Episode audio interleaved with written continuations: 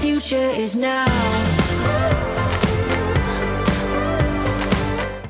Hi, everyone. Welcome to this podcast episode of the Next Now podcast with Cheryl Cran. I, I want to share with you some more survey results that have been done uh, through Fast Company magazine. This was done recently around what are the perks that workers want in today's hybrid workplace. And what's really interesting is oftentimes we think money, and obviously money right now is something that a lot of workers are really, it's not that they're demanding it, but they're actually looking at, you know, their worth. Like, what am I worth? What value do I add to the organization? This has been going on for over a decade, but since the pandemic and since the rise of hybrid, more and more workers are really looking at compensation, uh, but they're looking at actual flexibility as part of that compensation factor. So, for example, 59% of over 5,000 people who were surveyed by Fast Company said that they wanted a four day work week as their premier perk. So, what they're saying is keep paying me what my what I'm being paid, but make me work four days versus five, and that gives them a three day weekend.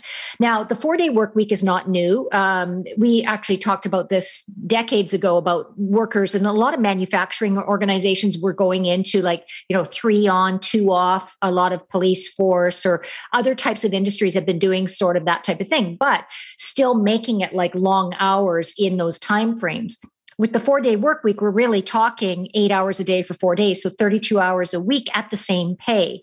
Now, many countries are already doing this with great success. European countries like Finland, uh, Iceland, the, those kinds of places have already been implementing the four day work week with great success.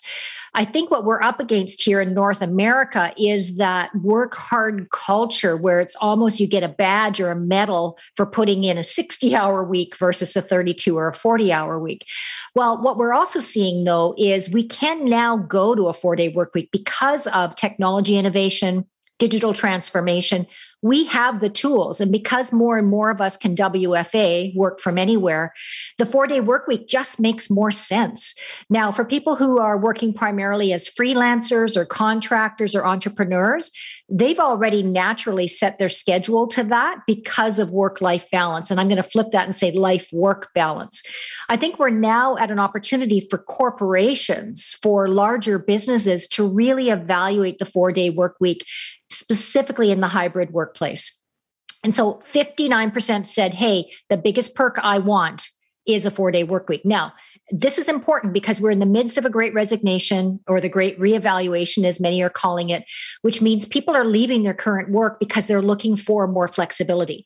As an organization, if you have the ability to shift to a four day work week offering, you have a much greater chance at attracting talent and keeping them based on that factor alone.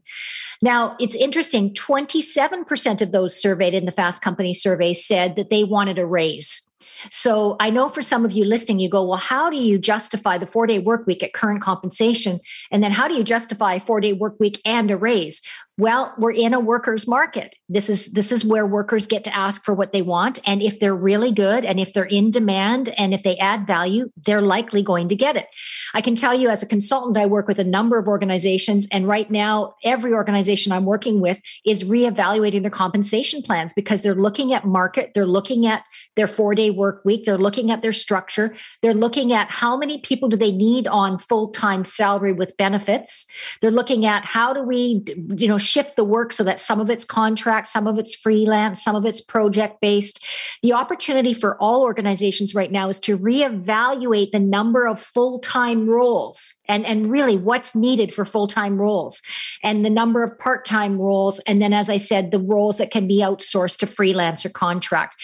So when you look at that 27% saying they want to raise, the automatic thinking is linear, thinking, oh, well, that means we're, you know, we're going to be out of budget with what we're giving people. No, I see it as an invitation to reevaluate the overall structure of the workforce and really look at it from that, that equation of, you know, number of full-time, part-time contract. And I think that I've been saying this for a long time that the opportunity now is to reevaluate, revamp, readjust, reorganize the structure of how work gets done. And so we're in the midst of that now in a post-hybrid or a hybrid reality workplace. It means that we're all looking at what's the most cost efficient way to do this what is the most highest leverage value for this this job that or this work that needs to be done and if this work is a full-time position and it adds value then yes i would want to give a raise because i want to keep those high value people in their roles for the success of the business.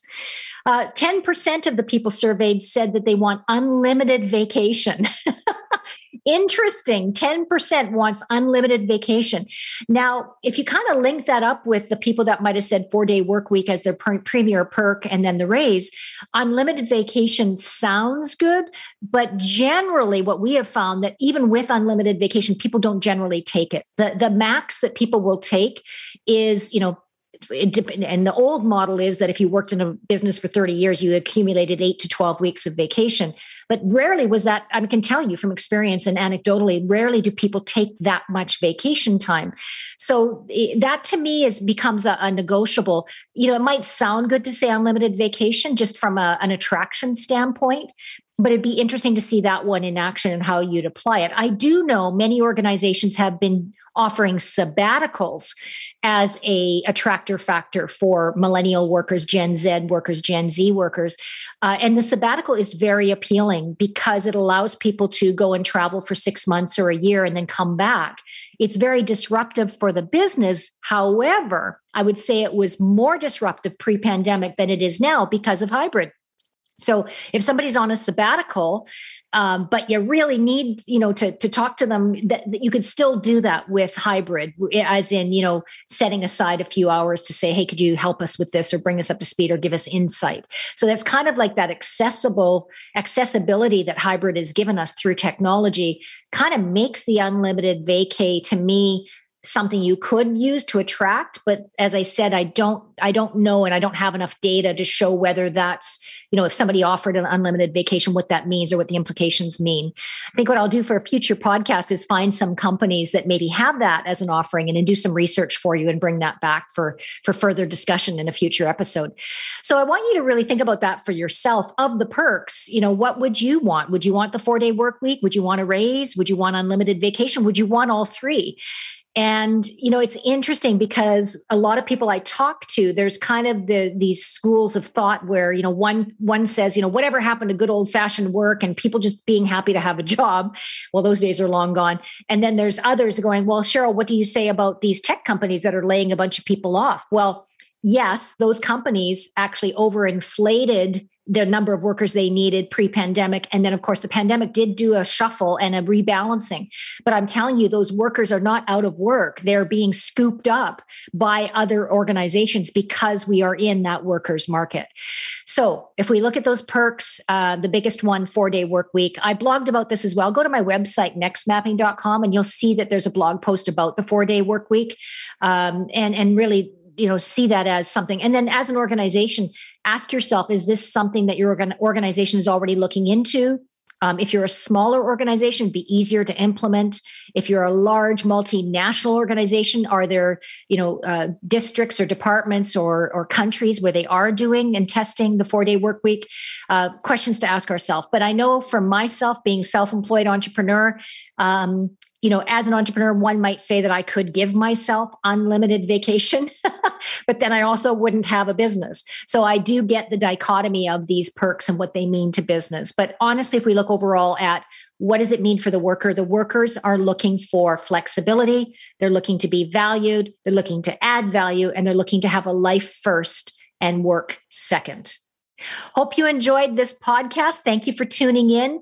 You can get my new book, Super Crucial Human, on Amazon or wherever books are sold. You can also join me on LinkedIn, Twitter, or Instagram. See you soon.